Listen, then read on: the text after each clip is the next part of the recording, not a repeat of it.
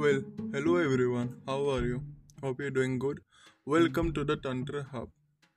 Uh, ये वाला ये मेरा एक्चुअली पहला पॉडकास्ट है जिसमें हम डिस्कस करने वाले हैं तंत्र मंत्र रिचुअल्स जो इंडिया में परफॉर्म होते हैं ठीक है और ये जो रिचुअल्स को जो इंडिया में एक टर्म दिया गया है कि अंधविश्वास या फिर अविश्वसनीय तो ये सब क्यों दिया गया है क्यों क्या है इसके रीज़न बिहाइंड और ये कितना दूर तक सच से सच नहीं है, इसके बारे में हम आगे डिस्कस करेंगे।